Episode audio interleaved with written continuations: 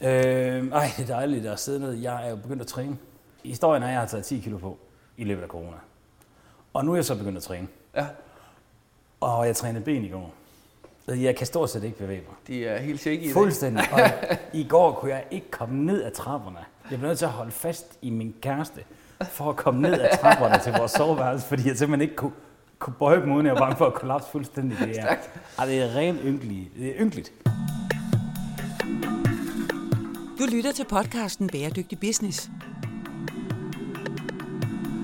Lige nu står vi over for flere udfordringer. Klimaforandringer, knappe ressourcer og social ulighed. Men i denne podcast lægger vi idealismen på hylden og undersøger, hvilken rolle verdens virksomheder vil spille i omstillingen til et bæredygtigt samfund. Tag med, når CSR-direktør og foredragsholder Steffen Max Hø taler med førende eksperter og undersøger, om der er penge i at tage et socialt og miljømæssigt ansvar. Hej, Peter Jørgensen, og velkommen til Bæredygtig Business. Tak for det. Du skal jo være med i det her episode, fordi vi skal snakke om øh, DFD, hvor du er marketingchef. Og vi skal tale om den her lille virksomhed, I har ved siden af, som hedder Upside. Ja. Men lige inden det, kan du ikke lige sætte lidt ord på, hvad er det egentlig, du sådan laver til dagligt i DFD? Jo, det kan jeg i hvert fald. Øh, Jeg er marketingchef i DFD, hvor der er en, øh, en mindre afdeling på en otte personer efterhånden, som står for al markedsføring i Danmark af den her store vaskerikoncern. Ja, for I er jo halvstor virksomhed.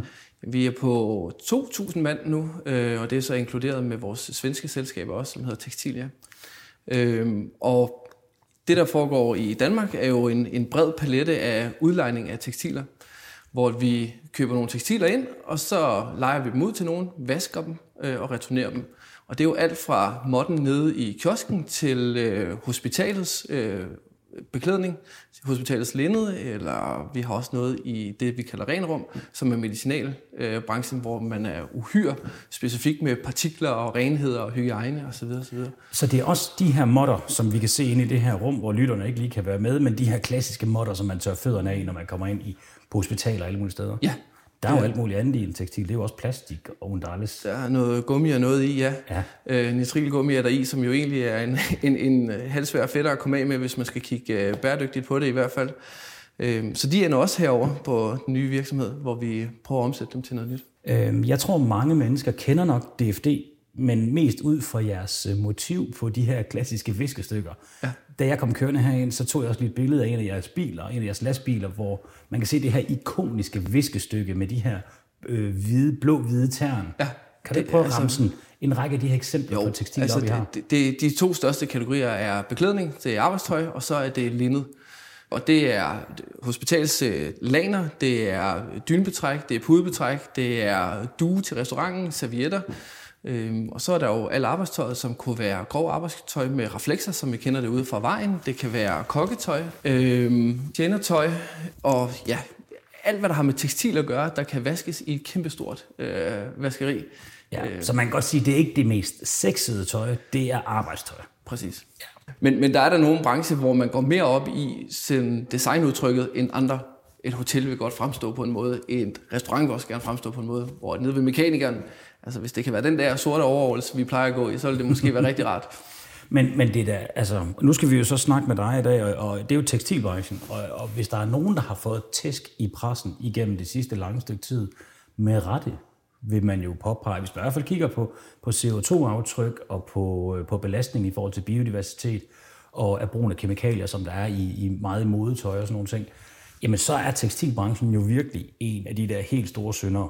Ja, Ja, men ved du, altså, som god marketingsmand, så er der jo ikke andet at sige, ja, det er fuldstændig korrekt. Men det, der jo er spændende, det er jo, når man så arbejder med, med tøj institutionelt, som I gør, mm. tror jeg det hedder, mm. altså det her med det arbejdstøj, så skal det jo virkelig laves af noget, der kan holde Præcis. i lang tid. Så kan du sige noget om kvalitet i forhold ja. til det? det er, jo, det er jo virkelig alfa og omega, at vi køber ind i en ordentlig kvalitet. For hvis vi ikke køber ind i en ordentlig kvalitet, så for det første, så, så går det slet ikke ned i sådan et stort industrivaskeri, som er, kan være ret hårdt ved tøjet, øh, men det bliver også brugt i en industriel sammenhæng. Så når der står en og laver mad ude i køkken, eller der står en og skruer på en bil, så bliver det jo slidt på en helt anden måde. Så hvis man har taget øh, noget modetøj og givet dem på i den kvalitet, man nu køber det ind i, fordi at man kigger på, at en forbruger privat bruger i gennemsnit et stykke tøj syv gange, inden det bliver smidt ud, så er det ligesom det, man har sat kvaliteten op efter. Vi har bare sat kvaliteten op efter, at vi vasker det måske 200 gange, før at det ikke øh, kan bruges mere øh, til vores kunder. Okay, så man kan allerede nu sige, at det tøj, der bliver lavet til institutionel brug, det bliver brugt mere end klassisk modetøj. Ja, og det er jo det, vi springer ud af. Altså, vi, vi er jo i den her cirkulære økonomi, og det har vi været i 60 år, fordi at det er hele tiden gået ud på, at vi køber nogle tekstiler ind i en kvalitet, der kan vaskes, der kan bruges øh, ude hos øh, vores øh, kunder, og, og så ryger det ligesom i ring. Så henter vi det, og vi vasker det, og vi afleverer det igen.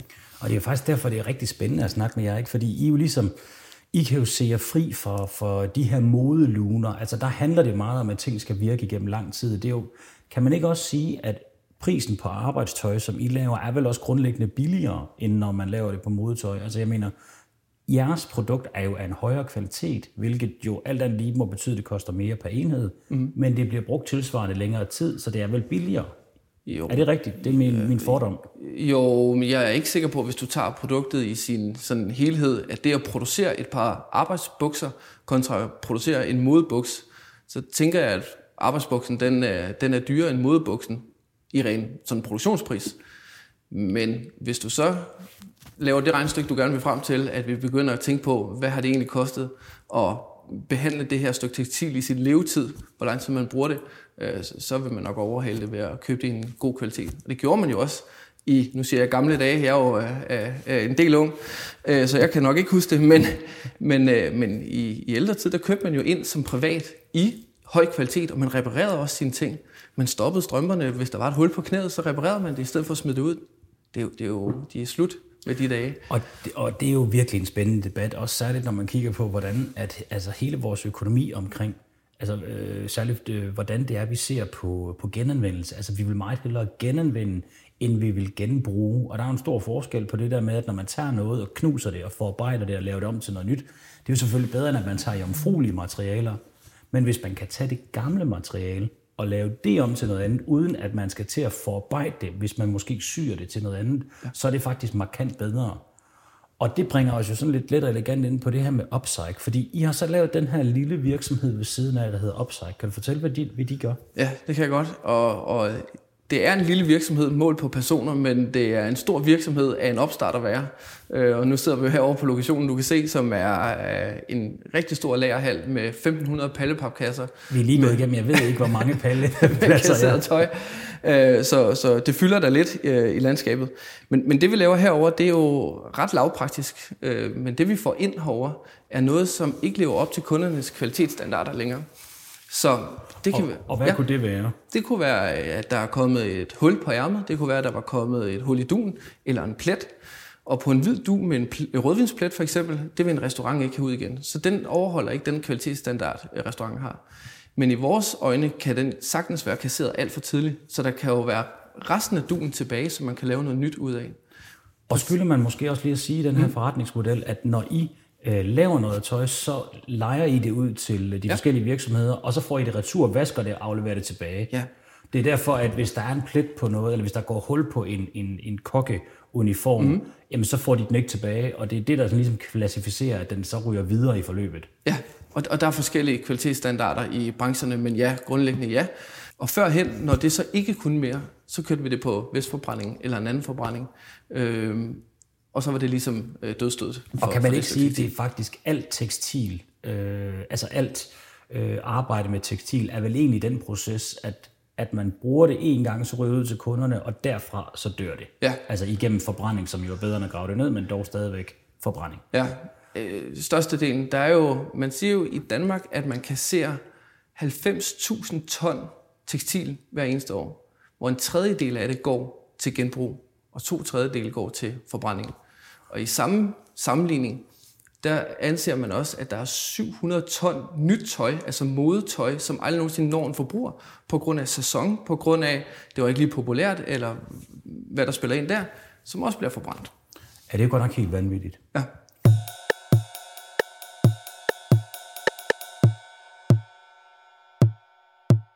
Når I så får det her gamle tøj ind, som der så kan være en, en, en plet på, man ikke kan komme af med, eller der er hul i en du, hvad sker der så med det? Jamen, så, så får vi det her over på den lokation, vi sidder på i dag. Øh, ude på vaskerierne, der har de grovsorteret det, fordi at øh, der er noget med farver, der er noget med, at det er lagen, at det er beklædning. Øh, og så får vi det herover, og så sorterer vi det endnu finere. Fordi at vi sidder så her med en designer, som er her på adressen, øh, en tekstildesigner, som så for eksempel siger, okay, øh, kokkejakke. Hvis vi skal lave en kokkejakke, hvordan gør vi så det? Jamen, hvid du er nok et meget godt sted at starte for at lave en ny kokkejakke. Så sorterer vi her lidt finere op og ligesom siger, at de her due, der nu er hvide, de går til at få lavet nye kokkejakker. Så designer vi sådan en, og så har vi en kokkejakke, og den tilbyder vi til nogle kunder. Og i øjeblikket har vi over 100 kunder på den her kokkejakke, der kommer af et kasseret hvid du.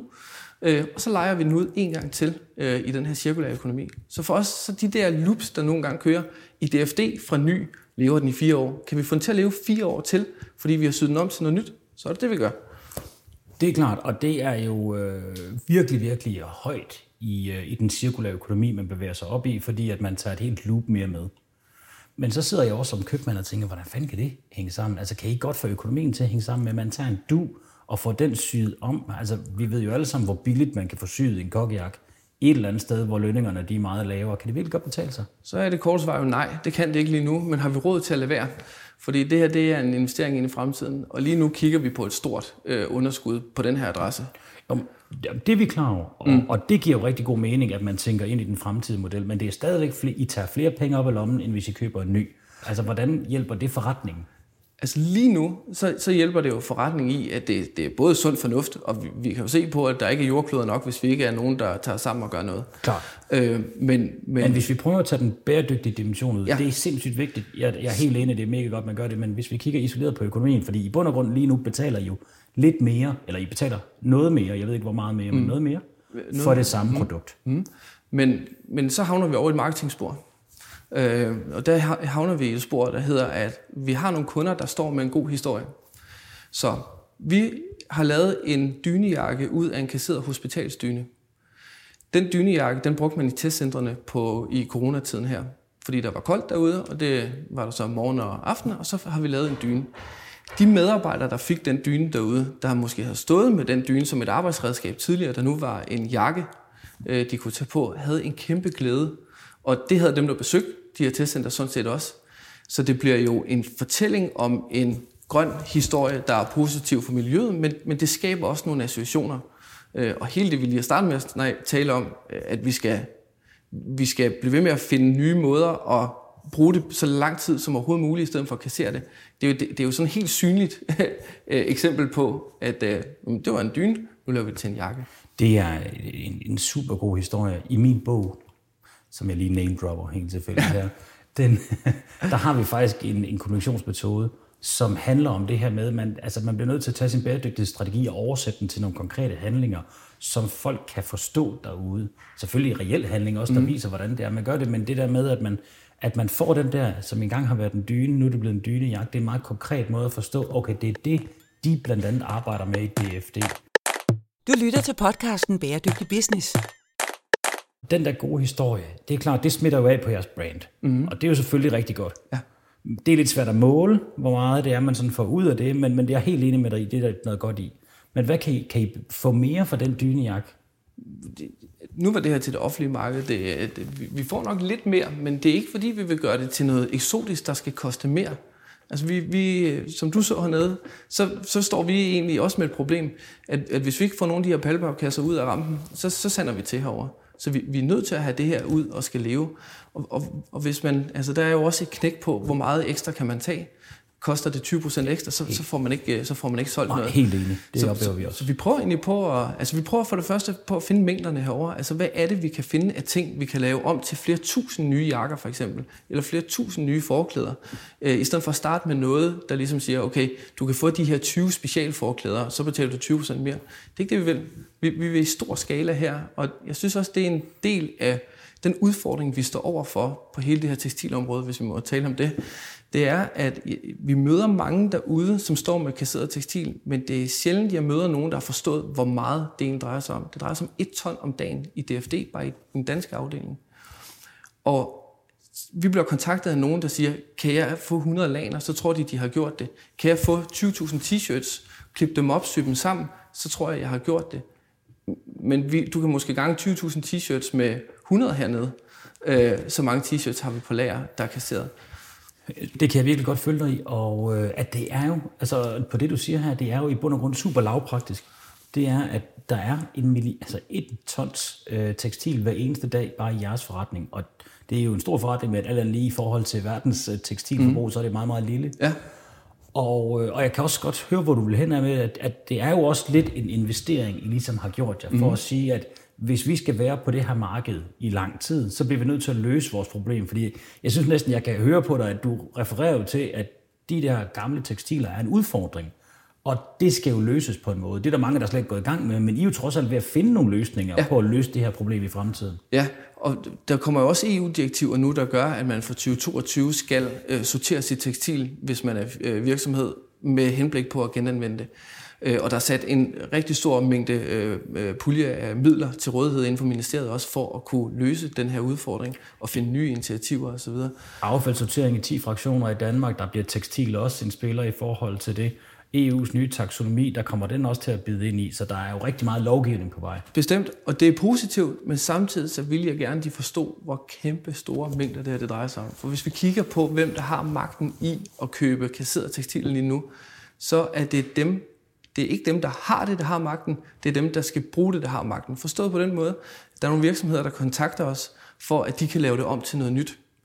Men de vil have, at vi skal give dem penge for at tage vores kasserede tekstiler. Det burde jo et eller andet sted være en råvare, når vi når derhen på et tidspunkt, så vi egentlig kunne få penge for at kassere tekstiler, for der er nogen, der har fået en så god en forretning ud af at kunne lave et gulv, eller lydabsorberende plader, eller hvad det kunne være. Så den der vægtskål ser jeg lige nu værende et, et, et udtryk for, at, øh, at man, vi skal have vendt det her marked til, at der er nogen, der kan bruge det i deres forretning. Ja, altså udfordringen er i bund og grund, at materialet er at lave det fra nyt af, er så vanvittigt billigt, mm. at når man står med et brugt materiale, som ovenikøbet er et højt kvalitetsmateriale, som I har, selvom at det er brugt og slidt, at det faktisk stort set ikke har nogen værdi. Det skal koste jer noget at komme af med det. Ja, ja. Og det burde man have flippet rundt, så det sådan set stadigvæk havde en værdi. Jeg, jeg håber på det der, vi når hen at, ja, at det den... bliver til sådan. Men det er jo også en af fordelene ved, at vi har DFD i ryggen her på adressen. Det er jo, at vi ved, at vi kan smide de her øh, nye løsninger, vi får lavet her, de kan komme ind i en vaskelejeordning igen. Så vi har jo en salgskanal på det, vi laver en til en. Men det er jo ikke alt herovre, der kan blive til nyt arbejdstøj. Der er, der er jo noget, der også er fuldstændig udslidt, fordi det har været vasket de her 200 gange. Det kan også være, at der er noget, der har rigtig mange lommer, fordi man i øh, pleje, om, plejesektoren engang skulle have seks lommer på sin tunika. Det var vigtigt. Ja, fordi hvis man har sådan en, øh, et stykke tøj, hvor der er rigtig mange lommer på, det er jo klart, at, at det tager jo længere tid at få det bearbejdet til at kunne blive til et eller andet materiale, man kan bruge sådan noget andet bagefter, medmindre man er super heldig at finde på et design, der lige skal bruge x antal lommer. Ja. Og så er vi jo tilbage i det der med lønkroner, at jo mere kompliceret det der tekstil er, mm-hmm. jo mere skal man bruge øh, tid og energi, altså dermed økonomiske ressourcer på ja. at få det bearbejdet til noget andet, når det skal syes til noget. Ja, og, og, og modsvaret på det er jo, at vi nu også køber ind efter, hvor er det strategisk klogt at placere den lomme. Så findes der et udbudsmarked, hvor det kan være svært at få dem med på rejsen, men de skal da nok komme på et tidspunkt. Men, men hvis nu det gav super god mening, at vi havde to lommer, de var placeret lige her, fordi så var de nemmere at fjerne igen, når vi skal genanvende det til næste loop, så ville det være smart at kigge på sådan nogle ting. Helt sikkert, og det viser jo virkelig også, hvor vigtigt det er at have et tæt samarbejde i sin øh, leverandørkæde, i sin værdikæde. Fordi det er, at, at hvis man får designet det, at det skal være orange, og det skal have 19 lommer på ryggen, og 24 foran, så bliver det svært at sætte det i cirkulation efterfølgende. Men derimod kan man tage de designovervejelser med ind til den første kunde, som må se, så at man tænker behovet ind til den næste kunde, der kommer mm. efterfølgende. Så det er det, jeg hører dig sige, ja. det vil være smart. Ja. Hvad gør I så for at skabe det her aftræk på alle de her øh, materialer, I laver? Fordi I tager de gamle materialer fra DFD og det syr I om til en ny kokkejakke, til nye alle mulige ting, mm. og det er jeg selv, der så leger det ud efterfølgende. Ja. Okay. I, i, altså i den model, vi kører lige i øjeblikket, så ja. Øh, og vi har jo målet om den her 100% genanvendelse af, af de kasserede tekstiler, hvor at lige nu ved vi ikke, hvor stor en andel den her en til en, altså det med at sy det direkte om til noget nyt, der kan gå i en vaskelejeordning, kan blive. Så man er også nødt til at finde alternativer til det. Men det er da en fordel, at vi har den salgskanal i DFD, at vi har 50 mennesker i marken, der hver dag kan gå ud og snakke med nogle kunder om. Øh, vi kan både vise dem de her løsninger, vi kan snakke med dem, hvad er det, der er deres behov. Så, så hvis de har behov for at tappe ind i den her grønne agenda, eller de har behov for bare en kokkejakke, det behøver ikke engang være på grund af den grønne agenda. Altså, vi har jo musklerne til at kunne sige, vi, vi køber ikke nogen nye kokkejakker fra en leverandør. Det bliver altid lavet af kasseret hvide due, eller et hvidt lag, eller hvad det kunne være. Det gør vi ikke lige nu, men, men man kunne jo godt ligesom tænke det ind, så det blev, med, med, med de her råvarer, så kan vi egentlig erstatte det over på, øh, over på den næste bane halvdelen. Det er super spændende og, og virkelig en, en øh, prisværdig forretningsmodel, fordi der er jo rigtig mange, som sidder med et restmateriale fra deres produktion. Øh, det kunne være, i møbelbranchen vil det typisk være afskær på møbel, ja. på, på bordplader, og, og i alle produktioner, der har man jo et rest, et overskudsmateriale. Og her har I så fået en måde, hvor I kan bearbejde det og bruge det selv. Og det er jo det, der gør det lidt interessant med jer, det er jo, at I egentlig har bygget en virksomhed ved siden af, som skal arbejde med det her. Men altså, hvad med alle de virksomheder, som i bund og grund ikke bare lige kan lave deres eget system? Altså, hvad kunne man så gøre? Er det her løsningen, at man skal lave sit eget system og være sit eget lukkede loop? Eller kunne man se en øh, pointe med nogle større samarbejder? Man kunne godt se en pointe i nogle større samarbejder, men lige nu har vi muligheden for at gøre det her. Øh, og samtidig mærker vi også, at det her med, at den økonomi, der er forbundet med det, at det lige nu er, at vi bruger penge på det, frem for at vi tjener penge på det, øh, gør også, at det kan være lidt svært at få nogen med ombord. Øh, og så tilbage til det med mængden. Altså det, det er meget, meget svært at, at beskrive, hvor stor en mængde det er for mindre aktører, der er nye i markedet. Så partnerskaber er jeg helt sikker på, at der skal til for at skabe det her aftræk, som jeg talte om før, at vi måske kan forvente den her kasserede tekstilressource øh, på, at det nu koster penge at købe det, fordi man kan bruge det i sin virksomhed, frem for modsat, hvor det koster penge at komme af med det. Men, men partnerskaber øh, er helt klart noget, der skal til. Men lige nu kører vi interne partnerskaber, forstået på den måde, at partnerskabet hos os er helt klart kunderne.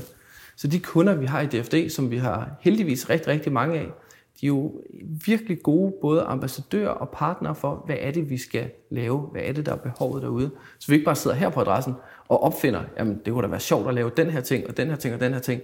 Men hvis der ikke er nogen, der aftager det på den anden side, så, så er det jo lige meget. Det er helt klart, det er helt klart. Så man har brug for, at der også er et, øh, et push, eller der er et pull for markedet, der også tager imod de her ting. Ja. Det kan jeg sagtens se. Men I er jo så også kvæg jeres forretningsmodel med, at I leger ting ud, så I har sat et logistikapparat op om, at I skal ud med noget til kunderne og tage noget retur. I skal ud med noget og tage noget retur.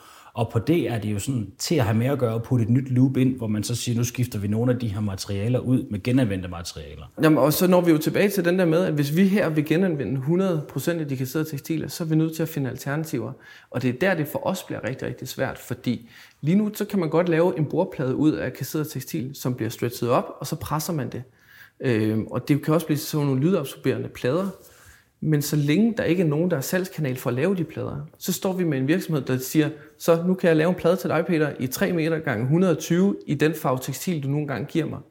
Men hvis der ikke er nogen, der vil købe den plade, så er det lige meget at lave den i min verden.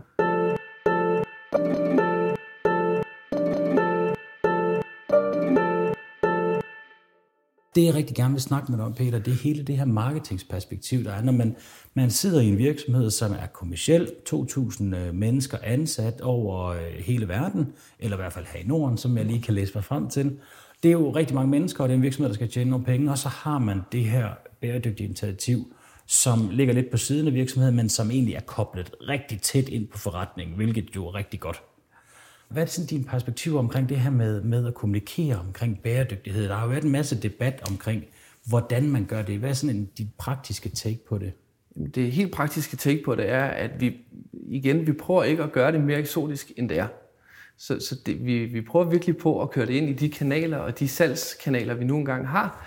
Øh, der gør vi det samme her. Jeg, jeg, jeg ser sådan lidt, at man for nu siger 7-10 år siden, der, der kunne man ramme nogle helt specielle målgrupper. Øh, den helt klassiske, og det, det ved jeg slet ikke, om man må sige her, fordi det bliver jo det bliver helt vildt politisk, men det var jo, at man boede på Østerbro og var en kvinde i en eller anden alder, og man spiste. Jamen, øh, men, sådan, sådan men, har det jo været en gang. Ja, men jeg synes, vi er så meget videre fra det, at, at nu de salgskanaler, vi nu engang arbejder med, som værende konventionel DFD-tænkende, øh, det er egentlig også de, dem, vi arbejder med. Så kan det godt være, at der er noget, ligesom vi sidder her i dag, eller der er nogle andre øh, initiativer, som er mere sådan en bæredygtig retning, men det er lige så meget for at oplyse verden om, at vi er nødt til at stå sammen om at gøre noget, hvis vi går i dem. Men, men hvis vi skal sælge noget, så ser jeg egentlig, at vi, vi kører meget på de samme kanaler, som vi gjorde på det konventionelle DFD. Øh, så er budskaberne selvfølgelig rettet efter, øh, hvad det er, vi laver herover, og, og det er jo det, der er oppe i tiden i øjeblikket, og, og det er den vej, det rykker. Vi kan jo se på vores kundetilfredshedsundersøgelser de sidste fire år, at punktet omkring bæredygtighed, det, det rykker sig bare op og op og op og op, og nu er det i toppen. Og, og det krydset med, hvad man vil betale for det, øh, har også en, en større positiv øh, retning, end det har haft tidligere. Så det er selvfølgelig et andet budskab og nogle andre værdier, man går på her, men, men, men vi prøver virkelig på at, at, at lade være med at gøre det til noget hokus pokus, fordi vi, vi, vi vil afsted med det her. Vi, vi vil den her agenda. Jamen, jeg synes, det er tydeligt at mærke, at, at der er en interesse og en lyst til at gøre det. Det tror jeg fuldt og fast på, og det er ikke hver gang, man møder en marketingchef, at man tror på det. Fordi det, der skal man altid være lidt varsom, når det er marketingchefen, der taler om bæredygtighed. Men, men det er tydeligt at høre, at du jo både ved, hvad det hele drejer sig om og sådan noget, og, men, men det er også tydeligt at mærke, at, at det her det er noget, man gerne vil. Men når du siger det der med ikke at gøre det til noget hokus pokus, hvad mener du så med det? Altså, fordi jeg tror, jeg har en idé om, hvad du mener. Ja, jamen, det, det er det der øh, eksotiske begreb, som om, at bæredygtighed er, er noget, der... Måske er det det der med at gøre det... Altså, det jeg hører, det er jo det der med at gøre det konkret og let ja, forståeligt, ja, fordi det er jo ikke...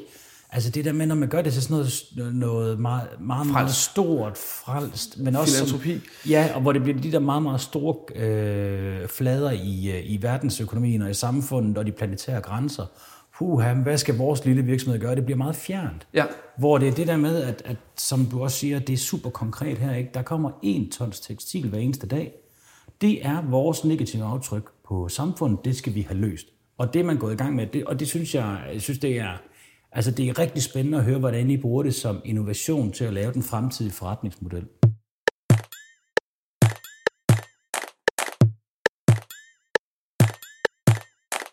Når I kommunikerer det sådan udadtil, så er det jo rigtigt, det er meget op i tiden og sådan noget. Det er jeg helt enig i. Men hvad med sådan på medarbejdersiden? Hvordan, øh, hvordan kommunikerer I til medarbejderne? Er det sådan hele tiden, så de nærmest er så trætte af at høre om bæredygtighed? Eller, eller hvordan, øh, hvad er dine tanker om det? Jamen, min, min tanke om det er, at det er en af de sværeste øvelser, men også den allermest interessante, og nok den, der kommer til at vinde på den lange bane. DFD lever i det, vi kalder et relationsmarked. Øh, der er tit og ofte, så handler man ikke med vaskeriet, man handler med den person, man nogle gange er derude. Man skifter ikke frisør, man skifter ikke øh, vaskeri. Så, sådan er det. okay, det er spændende. Sådan mere eller mindre. Ja. Øh, det er i hvert fald relationsmarkedet. Så det er meget, meget vigtigt for os, at de øh, meget dygtige personer, vi har ude i marken, at de forstår, hvilken rejse det er, vi er på, og de er med ombord på rejsen, og vi får det til at ske derude. Så jeg tror ikke, vi har kommunikeret nok om det lige i øjeblikket, og vi er også i en opstart, hvor vi skal have det hele på plads osv. Men, men det er dem, vi skal have til at arbejde. Så vi sidder jo inden for marketingafdelingen og fodrer dem med videoer og med, med hvad hedder det, skriftlige materialer og billeder og det er priser og alt ja, muligt værk. I klæder sælgerne godt på til at kunne fortælle det derude. Bestemt. Men at få dem til at formidle den historie med samme energi og gejst, som vi andre har, øh, kan kræve noget. Og, og derfor har vi også lavet et kursus, øh, til dem. Vi har i, i DFD et, sådan et, et salgstræningsbegreb, der hedder Værdi 360, hvor man kigger hele vejen rundt om kunden, øh, og i bund og grund handler det rigtig meget omkring, hvad er det, der er kundens behov. Det er det, vi vil levere til kunden.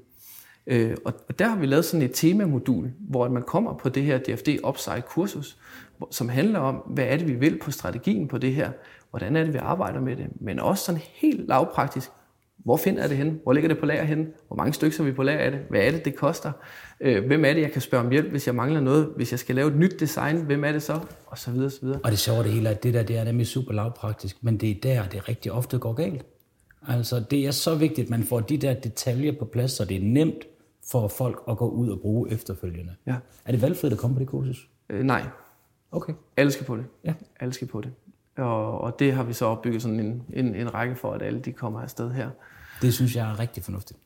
Og, øh, og, og en anden sjov detalje i det der er også hele den her med, at vi kan også mærke på dem, at når de er ude ved kunderne, så alle vil være med på den her agenda, så længe det er gratis. Så længe det ikke koster noget, så vil alle være med. Men når det begynder at koste penge at lave CSR, og lave bæredygtighed, lave noget, der er grønt, miljøvenligt osv., så er der altså nogen, der falder fra. Og det er okay, men, men vi har stadigvæk som virksomhed, at vi vil gerne formidle det budskab, vi nogle gange har, øh, er på her. Så er der nogen, der køber ind i det, og der er nogen, der ikke køber ind i det. Og blandt andet så er vi gået ind i, ind i et større samarbejde med en region øh, omkring noget, vi kalder øh, grøn omstilling, hvor regionen og os har lavet en hensigtserklæring om at øh, få den her øh, agenda, øh, den her med at lave, tage de kasserede tekstiler og lave dem om til noget nyt, øh, og få det til at ske ude i, ude i, ude i virkeligheden. Fordi vi, vi kom med for eksempel den her jakke, og så kigger de på den og siger, at det der vil vi gerne, men vi ved ikke hvordan. Og samtlige regioner i Danmark har jo nu en bæredygtig strategi. Så de mangler også noget, nu siger jeg noget hjælp, men, men hvis vi er gode på tekstildelen, de er gode på hospitalsdrift, øh, kunne vi så ikke finde ud af noget, hvordan vi samarbejder her? Og der har de gået med ind og sagt, at hvis vi som DFD laver noget, så vil de gerne teste af i deres virkelighed. Så det er egentlig ikke et samarbejde for, at vi skal sælge noget øh, over rampen. Vi, vi har bare fået skabt os et lejerum her, hvor at, øh, hvis vi fandt på, at man skulle, i stedet for at bruge plastik, når man har ret en seng op på et hospital, puttet et stykke linned, der var, der var syet til det henover, så vil de gerne teste af, hvordan fungerer det i hverdagen og i praksis, kan det overhovedet lade sig gøre. Og det er jo fantastisk viden for jer at finde ud af, om, om det her det virker ud ved kunderne, så det er jo et super samarbejde. Kunne man ikke også forestille sig i en ikke så fjern fremtid, at I måske udvikler nogle metoder til, hvordan man kan tage institutionelt tøj, og jeg ved slet ikke, om det er det rigtige ord for det, men en arbejdstøj og diverse derude, og får syet det om, at I oparbejder en know-how om, hvordan man gør det, som rent faktisk kan være interessant at købe, altså den know-how, ude i kommunerne, de steder, hvor de køber deres tekstil, hvor de ikke leger det for eksempel. Det kunne man sagtens forestille sig, og man kunne også sagtens forestille sig, at vi er åbne over for, hvad, hvad, hvad samarbejderne bringer. Altså vi, vi har mødt mange forskellige typer af henvendelser her på, at øh, der er nogen, der har opdaget, at vi laver faktisk noget ret spændende herover. Og, øh, og det vil de enten gerne være en del af, eller de vil gerne forstå, hvordan man gør, øh, og hvad det er, der skal til. Så, så jo, øh, det, det kunne man godt forestille sig et, øh, et samarbejde på. For det er jo meget spændende, det, hvordan de her forretningsmodeller, de ligesom, de spiger ud af, altså fordi i det øjeblik, at alle folk får stillet et krav om, at nu skal det koste nogle penge at komme af med jeres tekstil, så man jo godt kunne forestille sig, at det vil være en omkostning, der kommer på et tidspunkt. Nu starter vi lige med, at alting skal til at sorteres, både i privat og i, erhverv, i 10 forskellige fraktioner. Og så er det jo utænkeligt, at der begynder at komme nogle afgifter efterfølgende. For det vil jo også øge incitamentet for, at man skulle begynde at gøre noget ved sine gamle tekstiler. Bestemt. Og, og, og hvis man ikke starter nu, altså, så er man bagud den dag, hvor at det virkelig træder i kraft, det, for, det lovforslag, der nogle gange må komme på, på sikkert på et EU-niveau. Øh, øh du lytter til podcasten Bæredygtig Business. Jeg går til mig lige spole tilbage og så tale lidt omkring det her med, at kunderne faktisk ikke vil betale mere for bæredygtighed. Og det er, øh, hvis man sådan kigger samlet set på, på diverse undersøgelser, så er der noget, der tyder på, at det er i hvert fald praktikernes oplevelser. Deloitte lavede godt nok en undersøgelse, der viste, at 25 procent af danskerne er klar til at betale øh, fem, op til 25 procent mere for et bæredygtigt produkt. Men der er det jo så igen at finde ud af, hvad det der bæredygtige produkt helt konkret er for den forbruger, fordi for nogle er det jo dyrevelfærd, og for andre er det økologi, og for en tredje er det måske øh, ligestilling. Så det kan være mange forskellige ting, som man skal jo ramme kunden lige præcis på det, de går op i, for at de vil betale lidt mere. Men, men jeg har fuldstændig den samme oplevelse øh, med i vores verden, at når vi skal sælge et bæredygtigt produkt, eller en af vores serviceydelser, som enten er, at vi vil plante noget skov, eller at vi vil sælge nogle brugte møbler, eller hvad pokker det er, så skal det helst ikke koste ret meget. Og, øh, og den er jo lidt svær at imødekomme. Og der er det jo fint, at, at man er i en situation, hvor man har så stor en virksomhed, at man godt kan holde virksomheden kørende, men på et eller andet tidspunkt, så kommer I vel også til den erkendelse, at det bliver for dyrt at have den her del af forretningen, med mindre at den kan komme til at tjene sine egne penge. Bestemt. Øh, øh, klart. Øh, men, men, men målet er lige nu og her ikke, at vi skal tjene en hel masse penge på det her. Øh, målet er, at vi skal have genanvendt mest muligt. Og så tilbage til det, du snakker om, omkring øh, forbruger, øh, hvad de vil betale. Der er jo stor forskel også på, om du er en forbruger, der køber ind i et par modebukser, og egentlig godt vil betale 25% mere for, at fiberen er af recyclet plastik for eksempel, øh, eller om du er en B2B-virksomhed, øh, hvor du står øh, og skal bruge det som noget arbejdstøj. Øh, jeg, jeg forudser nu, det er ikke noget, jeg har læst undersøgelser på, men, men jeg forudser da, at en forbruger vil man kunne få til at betale flere procent, end man vil med en, der står øh, og køber noget ind industrielt øh, på det her område. Men jeg ser ikke, at vi er så langt fra virkeligheden på, at det her det, det nok skal gå øh, fornuftigt også med de økonomiske briller. Øh, det kommer til at koste noget at starte op, men, men jeg er helt sikker på, at vi når derhen. Og det kan også være, at vi bliver overhalet af teknologier. Lige nu gør vi noget, der er lavpraktisk. Vi tager noget, der var noget, og syr om til noget nyt. Der er, jo, der er jo virksomheder, store virksomheder, hvor der er kæmpe store virksomheder, der investerer i dem, hvor man kigger på, hvordan får vi skilt de her fibre ad, så vi kan lave en ny garn, og så kan vi sy nye øh, tekstiler øh, ud af den her garn, vi nu engang har recyclet. Og, og det er da helt okay. Altså, det kan da også være, at vi skal derhen på et tidspunkt. Det er ikke sådan, at vi lukker os af og ligesom siger, at det her det er vores ting. Men, men man skal da følge med udviklingen i det her, og, og jeg tror, vi når, altså om fem år, når vi sidder her igen, så, så, når vi, så når vi meget længere på, hvad er det egentlig, der er muligt, også på grund af direktiver, lovgivning, men også på grund af, at vi har en udfordring, som der er rigtig mange store virksomheder, der gerne vil løse. Jeg er helt sikker på, at de store modegiganter, som jeg lige sagde, bare i Danmark, øh, brænder 700 ton tøj om året, der aldrig nogensinde har været ude hos nogen. Jeg tror da godt, de vil fjerne den plet for deres ryg, hvis de kunne komme til det. Også bare sund fornuft. Ja, men de gør det i hvert fald ikke lige nu. Nej. Hvad tror du, der skal til for at få dem til det? Jamen, økonomi er selvfølgelig en spiller, og det er virkelig en spiller, hvor at, vi, vi her nok er lidt mere øh, lavpraktiske på det, på det punkt, end, øh, end hvis man sidder som en stor koncern, der skal, der skal køre nogle aktiekroner ind osv. osv. Men jeg synes jo alligevel også, at vi ser tiltag. Det er så dog på nyt materiale, det meste af det, med godt certificeringer, økocertificeringer, recyclet polyester og så videre, så videre. Og så skal man finde ud af, hvad er det, der er den rigtige i de der fibertermer der. Det er jeg heller ikke sikker på, at man sådan helt har fundet ud af endnu, hvad det er, der er rigtigt og forkert der. Nej, og det er jo også igen, det kompliceres jo lidt af, hvad det er for en dagsorden, vi taler om, om vi snakker miljø og biodiversitet, eller om vi snakker mm. hardcore klima. Men en ting, der er 100% sikkert, det er, at det vil altid være mere øh, klimavenligt at tage, og for den tages skyld også mere øh, venligt for miljøet, altså biodiversitetsagendaen, hvis man tager noget, der er blevet lavet en gang, hvis det er blevet lavet ordentligt og brugt meget, og man så syr det om til noget andet, der kan bruges igen. Fordi så undgår man hele den der forarbejdningsproces. Og det er lidt det, der er udfordringen tit, hvor det er, vi kigger så meget i genanvendelse, hvor det er, at man skiller nogle ting ad og samler det igen, fordi det koster energi. Øh, men det er jo selvfølgelig rigtig løntungt, men jeg synes, det er et fantastisk initiativ, og jeg synes virkelig, det er en, en spændende rejse i på. Jeg tror, jeg skal holde endnu mere øje med nu, ja. end jeg allerede gør. Tusind tak, Peter, fordi du vil være med i Bæredygtig Business. Og selv tak.